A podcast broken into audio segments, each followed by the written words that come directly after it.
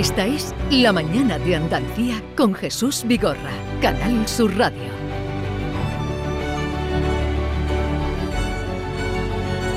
Vamos a hablar ahora de una película que se estrena mañana, pero que es también hablar de la vida de un personaje singular, Aníbal González, el arquitecto de Sevilla, que fue el verdadero mm, creador que le dio una uniformidad a todo lo que fue la Expo del 29 que dejó mm, pues mm, muestra de su arquitectura en muchos lugares de Andalucía y que es Aníbal González ahora en una película que lleva por título Aníbal, el arquitecto de Sevilla.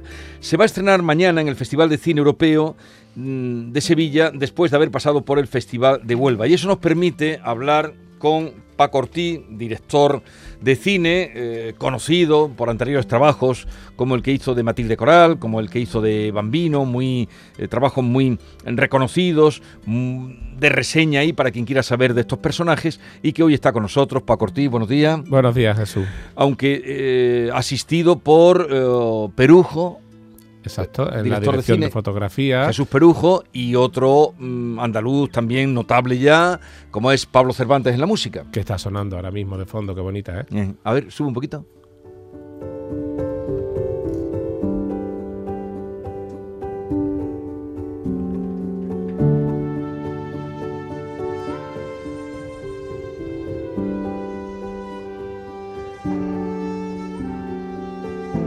Esto nos va a permitir que ustedes, porque cuando hayan venido a Sevilla, mm, sean de donde sea o donde quiera que nos estén escuchando, indudablemente habrán ido a la Plaza de España. Evidentemente. Indudablemente. O sea, eh, si tú vas a París vas a ver la Torre Eiffel, ¿no? ¿Alguien conoce alguna obra más de Gustave Eiffel? Ni falta que hace, ¿verdad? Pues si vienes a Sevilla vas a ver la torre, la Plaza de España, perdón, y su autor es Aníbal González. Y vas a buscar tu provincia allí, el, donde están los escudos. Excepto si eres de Sevilla. Y, Que no tiene banco. ¿No tiene banco Sevilla? No, lo sabía. Hay banco, hay 48 bancos porque también el momento en que se hace, pues Ceuta y Melilla, por ejemplo, no, no cuentan. Eh, Canarias es una sola provincia. Entonces, bueno, se dan esas peculiaridades que, ahora no pasarían. Pero todo el mundo, mm, la primera vez que a mí me trajeron a Sevilla, cuando venías con el instituto, a buscar el banco, la foto, pasar por la galería, ni que decir tiene después de la película de la Guerra de las Galaxias, pues hacerse. En fin, eh, ya tienen ustedes un referente de lo que es Aníbal González y luego por la ciudad hay muchos de él. Eh, bueno, ¿quién fue Aníbal González, cuéntanos desde tu punto de vista que lo has trabajado y que has hecho este documental. Bueno, siempre cuento que como yo no soy sevillano, cuando vengo... ¿De dónde eres? Eh, yo soy de Huelva. Eh, para mí, la Plaza de España y toda la obra de Aníbal González la veo desde los ojos de un turista todavía, ¿no? Entonces me, me maravillo por más que pase, como no he nacido aquí, con estas edificaciones y por eso me llama la atención y veo que es necesario contar la historia de este hombre. Cuando empiezo a investigar, descubro que tiene una vida apasionante eh, es víctima de un atentado, eh, tiene un origen humilde y una muerte también humilde. Su entierro fue el segundo más importante de la historia de Sevilla después del de Joselito el Gallo, el más multitudinario, cerca de 8.000 personas. Los taxistas no cobraban para llevar a la gente, ¿no? Bueno, vivió una época muy convulsa, la Primera Guerra Mundial, muchos cambios de gobierno, una época muy inestable en España, eh, todo esto para intentar construir este edificio, ¿no? que es la Plaza de España y muchas otras obras, por supuesto. Entonces, además de, un gran arquitecto, también es un urbanista, transforma una ciudad como Sevilla tan difícil ¿no? para, para quien, quien trate con su gente que sabe que, que es difícil moverla de sus posiciones. Bueno, me parecen argumentos más que suficientes para querer contar su vida. Hola Paco, buenas tardes. ¿Qué tal? Bueno, buenos días. ya tengo un poco de lío en la cabeza. Todavía no. claro, como llegamos tan temprano. Llegamos tan temprano. Eh, me gusta que nos contaras lo de lo del atentado, porque yo no lo sabía. sí, atentaron contra él sus propios obreros a los que él defendía, además, frente a la patronal, Paco. ¿Qué, pasó ahí? Se caracteriza, se caracteriza por ser un arquitecto que también hizo mucha labor con, sus trabajadores. Ahí están las casas baratas, ¿no? En Nervión. O sea, hizo construcciones para que tuvieran condiciones dignas eh, de vivienda, pero también laborales, ¿no? Y por más que parezca increíble, sufrió un atentado. ¿Por qué? Porque era una persona eh, muy importante, muy relevante en la sociedad del momento, una persona que estaba dirigiendo la gran obra de Sevilla, ¿no? la exposición del 29. Atentar contra él era dar un golpe en la mesa importante.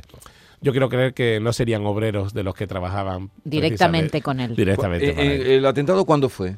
1921. O sea, antes del de, eh, famoso 29, que... Exacto. Eh, y Durante las obras, claro, ¿no?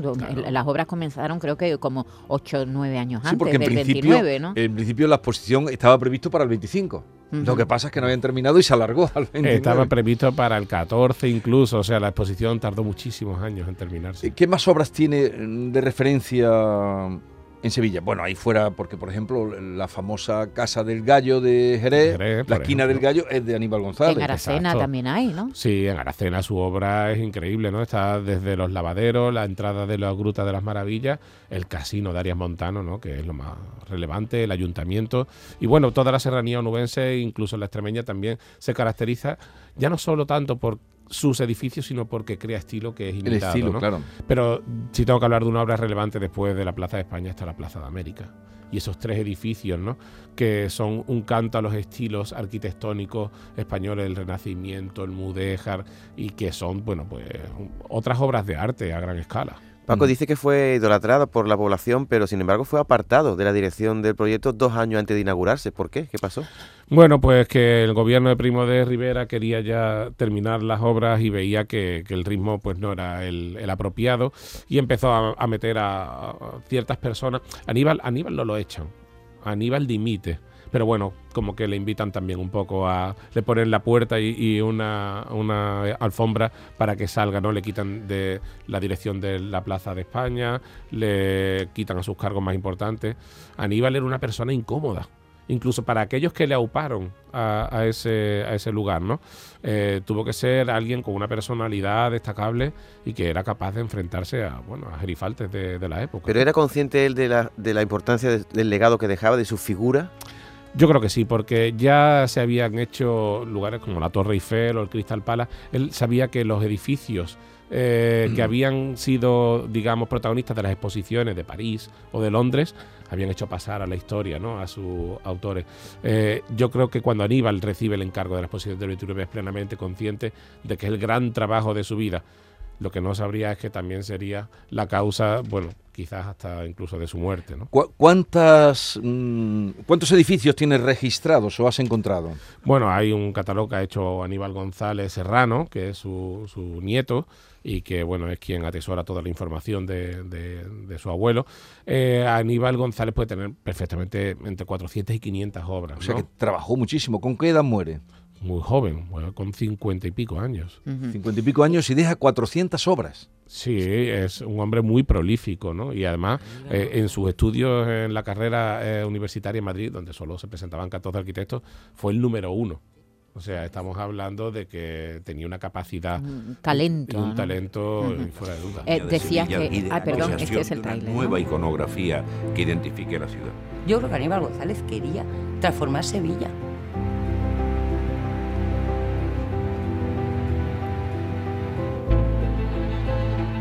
Era un hombre muy trabajador que yo creo que convirtió el trabajo en una obsesión. La exposición era suya, lo que el concurso que él había ganado le daba el derecho a hacer toda la exposición. Pienso que cuando un arquitecto se encuentra un espacio sin limitaciones, un foro donde poder sacar a la luz toda su creatividad, pues debe de ser su gran proyecto de vida. ¿Quién participa en el documental? ¿Quién estamos oyendo? Eh, Carlos Colón, Mercedes de Pablo, Amparo Graciani, Víctor Pérez Colano. Mm, ¿Y los arquitectos qué dicen de...? Con el tiempo ha ganado, ¿no? Porque al principio empezaron que arquitectura regionalista, costumbrista. A ver, la arquitectura de Aníbal González en un principio, eh, como todos los cambios de moda, pues pasa rápidamente, eh, sin solución de continuidad, a ser algo detestable por los nuevos arquitectos, ¿no? Sin embargo, con el tiempo, pues sí, lo que está bien hecho y lo que eh, se ha hecho con, con, gran criterio, pues empieza a ser admirado. Pero ha tenido que pasar mucho tiempo para que la Facultad de Arquitectura de Sevilla se lo conozca la obra de Aníbal González. Eso suele pasar. Decías que nació eh, en, en un entorno humilde, murió pobre también. Exacto. ¿Cómo que eh, murió pobre después de hacer 400 ¿cómo fue, proyectos? Eh, eh, después de ese, de ese periodo tan fructífero de trabajo, que supongo que, además de ser una personalidad relevante, pues viviría muy bien y reconocido. ¿Qué pasó con su vida? Aníbal vivía de alquiler. O sea, bueno, tantos y tantos vivían de alquiler en esa época, Exacto, ¿verdad? ¿no? Un, arquitecto, no era un, país de propietarios. Un arquitecto que viviese de alquiler, ¿no? Pues todavía un poco más, curioso, ¿no? al final, cuando fallece, pues seguramente debido a los impagos que tendría, ¿no? Eh, son eh, algunos de, sus, de los arquitectos con los que él trabajaba, sus compañeros, y bueno, gracias a un periódico liberal que hace una suscripción pública, eh, se consigue una donación de unos terrenos del ayuntamiento en la Avenida de Palmera, se le consigue hacer una casa para su viuda y sus hijos, ¿no? Cuando él muere. Sí, es, también parte de la leyenda ¿no? de, Aníbal González. Me parece bonito ¿no? el gesto de que la, la sociedad al final también le da esa casa. Pero es increíble, deben recordar los oyentes que nos estén escuchando que fue el que hizo la Plaza de España, que ya hemos comentado, con esa grandiosidad, espectacularidad que tiene, el que hizo el Museo Arqueológico, que está allí. Los tres museos Sí, pero iba a nombrar los otros. el Museo de Arte y Costumbre el Pabellón Real. Exactamente. Eh, eh, bueno, y muchísimas cosas más. Y que muere pobre, como tú dices, y tienen que hacer una suscripción popular para pagarle la casa a la, viuda. Pero porque se arruinó, o porque no ahorraba, ¿por qué murió pobre? Seguramente no ahorraría, pero seguramente porque no le pagaban también, ¿no? La verdad es que mm, en nuestro anterior trabajo, el de Bambino, también sucede casi algo parecido, ¿no? Alguien que, que toca la cima del éxito y que fallece, bueno, pues con, pocos ahorros, ¿no? Digamos. pelado, Bambino pelado. Parece que, que la historia se repite, ¿no? una, y otra vez. ¿Y, quiénes, quiénes eran sus padres? ¿Y por qué estudia arquitectura? Bueno, Aníbal González tiene un padre que, viene de origen humilde eh, y una madre que está emparentada con la familia Luca de Tena. Entonces esta relación con Torcuato Luca de Tena, que era su primo, pues le da ciertas posibilidades para eh, eh, relacionarse con la sociedad de la época Hablamos de un talento brillante, por supuesto, pero en esta época también era necesario esas relaciones a veces, ¿no? Eh, entonces, eh, Aníbal González, eh, gracias a las relaciones por parte de madre, consigue también hacerse un hueco ¿no? en esa sociedad de la época. Consigue estudiar y consigue iniciar la carrera. No con pocos sacrificios, ¿no? Hay una anécdota de que lo upan una vez al celebrar que había Mm, obtenido ¿no? La, máxima calificación y era el número uno de su promoción, sus zapatos tenían agujeros. ¿no? Eso revela mucho de su personalidad. A ver, ¿tiene calle en Sevilla? Sí, hay una calle, creo que en el Cerro del Águila. Estamos hablando de que no, no es algo No, no, perdón por la... Pero es un barrio muy digno, pero es un barrio mm, periférico, periférico de, la periferia. una personalidad de la que estamos hablando. Le pusieron una escultura, si bien es verdad, en la Plaza de España, que está eh, él mirando a, su obra, pero eso fue hace muy poco tiempo. Dice Mercedes de Pablo en nuestro documental que en España enterramos muy bien, pero olvidamos mejor. Y creo que con Aníbal se cumple, ¿no? Esta circunstancia. Oye, Paco, cuéntanos mm, qué simbología esconde la Plaza de España, que no todos la conocemos la orientación, la forma que tiene, ¿qué significaba? Bueno, la, Plaza de España, esa, quien la haya visto al menos, aunque sea alguna en foto, eh, entiende que es una casa paladiana, ¿no? Eh, sin meterme en muchos tecnicismos arquitectónicos, bueno, pues un eje central que tiene como unos brazos. Esos brazos simbolizan un abrazo con, Iberoamérica. Estamos hablando de que esta era la, la exposición iberoamericana, que en un principio era hispanoamericana, pero bueno. Eh, entonces, si miramos la orientación que tiene, está mirando hacia el puerto de Sevilla, hacia el lugar donde llegaban los barcos que venían de, pasajeros iberoamericanos en un principio, ¿no? Entonces, eh, esa plaza que es de España, donde están todas las provincias españolas, la historia de España, acoge a Iberoamérica, pues queriendo hermanarnos, ¿no? Como siempre. Y curiosamente también está orientada hacia el oeste, que es hacia donde está América, ¿no? Exactamente. Está pensado, todo, todo está muy pensado, ¿no? Ahora es mm, no sabía, tantas veces hemos enseñado edificios de, Aníbal González que luego él también debió diseñar y mandar a, muchos pueblos donde, eh, porque yo recuerdo haber, haber visto en algún momento, esto lo hizo Aníbal González, eh, proyectos ¿no? que enviaría eh, Hay muchísimas sin visitar la obra de Aníbal González que, además no llegó a hacerse. Y en el documental hablamos de, de alguna de ellas, pero la más importante sin duda es la Basílica de la Milagrosa, que está en los terrenos del Colegio Portaceli. Bueno, eh, fue, solamente quedan los pilares, ¿no? Que, que, es lo único que llegó a hacerse. Y bueno, la entrada en conflicto en España y su muerte pues hizo que ese proyecto nunca llegara a hacerse. Pero los planos existen y nosotros la hemos levantado en tres dimensiones para que nos A hagamos partir de una planos. idea de lo que hubiera sido en la ubicación en lo que está esa construcción. Lo que sí me llama la atención, Paco, dices que fue uno de los entierros más multitudinarios después de José Víctor Gallo, pero él era un arquitecto. José Víctor Gallo era un, un señor muy popular porque era torero y era la época de los toros, pero un arquitecto, ¿cómo llegó a ser tan popular en la Sevilla de los años 20? A mí me parece importante porque además yo que, bueno, he hecho varios documentales y muchos de ellos biográficos, es verdad que parece que siempre nos centramos o, o en literatos, ¿no? En, en poetas, en escritores o cantantes. Pero es que los arquitectos son tan importantes, son los responsables Claro. de- de- del paisaje de, de nuestros días, ¿no? De, nuestro día a día. Eh, si la ciudad tiene unas construcciones hermosas y bellas, pues nuestra vida es un poco más agradable, ¿no? Y a lo mejor todos los días no escuchamos música o leemos un libro, pero salimos a la calle y encontrarte con, con maravillas arquitectónicas y, ¿no? y pasear por, por lugares de, de todas las ciudades de Andalucía ¿eh? y de España, me refiero. Pues siempre eh, yo creo que eleva el alma ¿no? y el espíritu. Pues sí, era un arquitecto que se encargó de eso de una manera brillante, además, me parece, y además que pues, dio mucho trabajo, ¿no? Y eso también tiene que ser algo importante, seguro. Y, y, eh, es un arquitecto reconocido internacionalmente, Aníbal González. ¿Está en la historia de la arquitectura mundial? Yo no sé si los arquitectos los reconocen de manera mm, internacional. Lo que sí sé es que los turistas vienen aquí a verlo y que eh, la Plaza de España se encuentra el número 2 en TripAdvisor en las opiniones de los, de los visitantes como de los lugares más importantes y, y bellos ¿no? que, que encuentran. TripAdvisor, ¿eh? la, la web más, la segunda, yo creo que es la web más importante de turismo del mundo y que esté en número 2, pues algo dice también. ¿no? ¿Es cierto que la altura de las dos torres de, de la Plaza de España no podía sobrepasar la altura de la Giralda? Él, él No. estuvo sometido a esa... Yo creo que Aníbal quería tanto a Sevilla que por respeto él mismo no hacía eso. No había una normativa. Si la había o no, no Escrita, no. No sé si estaría escrita, pero creo que él, mm, por respeto y por eh, lo que él entiende que es la idiosincrasia sevillana, no se atrevía a dar ese paso directamente. ¿Y el estudio dónde lo tenía?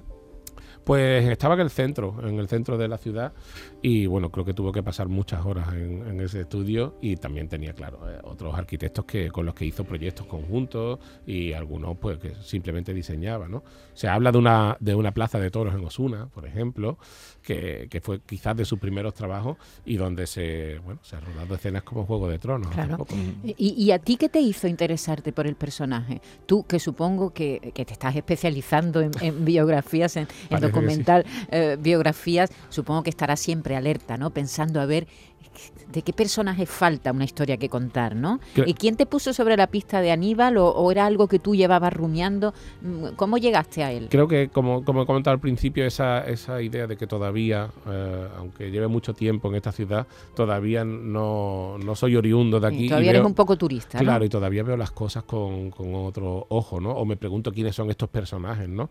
Eh, o por qué este edificio es así, o por qué esta calle se llama así, ¿no? Todavía me, me pasa por, por el tiempo que llevo aquí. Entonces, cuando empecé a descubrir la, la vida de Aníbal González, pues, me hacía preguntas, ¿no? Hay una, hay una cuestión muy curiosa, por ejemplo, que la estatua esta que, que le han colocado está mirando hacia un lado, ¿no? Hmm. ¿Por qué? ¿no? ¿Por qué mira hacia la torre norte, ¿no? Porque esa torre le costó muchísimo más trabajo que la torre sur. La cimentación de ese edificio es más profunda que en, la- que en el que está opuesto porque la zona pues tiene una, una arena o Mm. una, una humedad, ¿no? Que es diferente. No quiero contarlo todo, estoy haciendo un, un spoiler pero, enorme, ¿eh? no, pero esto... Pero si tienes la sala llena hoy, que no- mañana que no hay, que has vendido las entradas en un momento. Mañana será el estreno en el teatro, en el cine Cervantes, eh, que es el cine que se ha salvado también por los pelos, eh, cine grande en, en el centro de Sevilla y supongo que luego tendrá la película se va a pasar en, eh, Exacto, en más luego- cines, ¿no? Tenemos varios pases a lo largo de la semana y a lo largo del mes de diciembre también. Y bueno, se podrá ver en cines como en la Avenida. El Cervantes tendrá otros pases. eh, en la periferia, en, en Mairena, en Bormujo, en Madrid. también tenemos sala. Y bueno, es un documental, ¿no? Lo sabemos que no es tan fácil pelear con las películas, ¿no? Ahí, ahí Sí, pero están a- queda, pero ahí quedan los Sí, documentales para quien quiera saber y Me hace mucha ilusión una cosa que me dijo el otro día una chica que me decía, mi hermana quiere ir a ver dos películas, la de Napoleón y la de Aníbal González, ¿no? Me, me pareció muy, muy divertido, ¿no? Paco, ¿nunca se te ha ocurrido, como, como director que eres, mm, llegar al punto de utilizar la inteligencia artificial para estos personajes? Por ejemplo, ahora ya se recrean a personajes que hablan de sí mismos como si estuvieran recreados, ¿no? En el caso de Aníbal González, por ejemplo, que es un personaje muerto, algún día a lo mejor puedes hablar con Aníbal González, ¿no? Pues es verdad, no, no lo había valorado y oye, eh, seguramente es una posibilidad que no hay que desdeñar, ¿no? Al final todos son herramientas. Nosotros hemos utilizado el 3D para recrear ¿Ah, sí? edificios, Eh, hemos utilizado drones para volar por la Plaza de España y ver unas perspectivas diferentes, ¿no? Porque no se va a utilizar la, la inteligencia artificial. Yo, yo no me cierro puertas ni mantengo conceptos eh, o líneas rojas, ¿no? Creo que hay que estar abierto a todo lo que aplica la, la tecnología. y Claro, nos lo que puede no pueden los artistas es engañar, Oye. pero diciendo esto está hecho con inteligencia artificial, ¿qué problema hay, no? La tecnología se ha ido sumando siempre a algo tan tan tan antiguo ya como el Eh, cine, El ¿no? otro día escuché una cosa, perdón, una frase solamente que decía que la inteligencia artificial no iba a quitar el trabajo a nadie, pero quien sepa utilizar la inteligencia artificial sí se lo puede quitar al que no sepa utilizar. Eso es así. sí, sí. Una cosa, eh, él que fue al que le encargan el comisionado para darle forma y estilo a la exposición del 29, él muere precisamente en el 29. Sí, ¿eh? Como son las paradojas ¿Y de fue vida. antes de la inauguración de la exposición? No, o? fue a las dos semanas de, la Ah, a las dos inauguración, semanas de pero exposición. no vio la exposición. El gran responsable de la exposición no vio su, su sueño culminado. Sí, apartado del proyecto desde hacía unos años, pero no llegó a, a vivir la, la exposición. ¿eh? Tremendo, hay veces que, Tremendo. que la realidad supera la No, ficción. no, todo lo que has contado. Yo, desde luego, ignoraba que hubiera muerto pobre, una persona que debió trabajar tantísimo, Claro. como Gaudí también, que murió, También. eh, no Ah, sé si pobre o rico, pero de luego murió, dormía allí en la Sagrada Familia porque era su obra. Gaudí lo atropelló, Lo atropelló un tranvía, sí, sí. tranvía y murió en la calle y tardaron en, en descubrir que era, sí, sí, que era que era Gaudí. sí, sí, sí. a mí me parece que, bueno, yo soy el guionista de este documental, pero creo que, que me lo han puesto en bandeja, ¿no? Creo que una vida así, ¿no? Con todos estos elementos estaba para que Sí. solamente la retocaran. Hiciste el, el trabajo sobre Matilde Coral, hiciste el de Bambino, ahora el de Aníbal González. ¿Tienes otro personaje ya en mente o no? Por supuesto. Pero no nos lo vas a decir. Sí, claro que sí. ¿Quién- ¿De quién vas a- Tenemos dos. A ver, eh, el primero es una coproducción que hacemos con, con Chema de la Peña en Madrid, que es sobre Pepa Flores. Ajá. Marisol. Y el siguiente es otro proyecto nuestro de Sarao Film, que es sobre Antonio el bailarín. Antonio Bailarín. Otro- Otro, grande, otro- grande, grande que, que- olvidado. muy grande, muy grande, muy grande y que mm, también ha sido muy olvidado, porque ese hombre viajó cuando nadie viajaba por el mundo y, eh, y Pepa Flores, pero sin Pepa Flores. Sin Pepa ¿O vas a Flores. conseguir? Ojalá todavía hasta última hora no, no damos por perdido ni tiramos la toalla, pero lo intentaremos. Bueno, eh, decía que te estaba haciendo spoiler, pero es que yo tengo tanta curiosidad por No, Aníbal ya González. tenemos que Por cierto, libre, que en tiene- Dos Hermanas tiene una calle en todo el centro, ¿eh? Ajá, Aníbal bueno, González. Bueno, pues entonces si no hay más preguntas, era simplemente que me No preguntas, me llamaba la atención la grandiosidad que tiene la exposición, que además fue varias veces aplazada, que era un tiempo de penurias y que, sin embargo, debió tener una gran personalidad para sostener ese proyecto que se caía continuamente, ¿no? Quiero decir que la personalidad de él era fuerte, ¿no? Era el pellón de la época. Y además hay, que, ver- verla como está, ¿no? Que es cerámica, ¿no? Que es hierro forjado, ¿no? Que son la- la- las artes y las tradiciones de Sevilla aplicadas ahí, que podía haberse resuelto de alguna manera mucho más fácil, ¿no? Sí. Ese ladrillo, ¿no? Visto también. Sí, sí, sí. Una maravilla. Pues acudan porque es uno de los andaluces no siempre reconocidos, como ha contado Paco, porque la arquitectura pues le dio un poco de lado mm, por aquello de regionalista y tal, pero ahí está. Oye, eh, enhorabuena porque veo que sigues avanzando, que sigues creciendo en tu productora, en tus empeños y te deseo lo mejor. Pues muchísimas gracias, volveremos a estar La, aquí. la peli se pondrá en, en qué mm, en qué canal de televisión. ¿Cuál va a ser Jesús? No, no, pero es que no quería meter Eh, la pata. en la, nue- que en la nuestra. que en Hombre, Canal es que está eh, participada Canal Sur por Canal Ha Sur. estado Por eso. en todos mis proyectos. Y que siga así. Sí. Eh, ya nos enteraremos cuando se vaya a poner también para dar cuenta de ello. Eh, enhorabuena y hasta la próxima. Venga, muchísimas Adiós. gracias.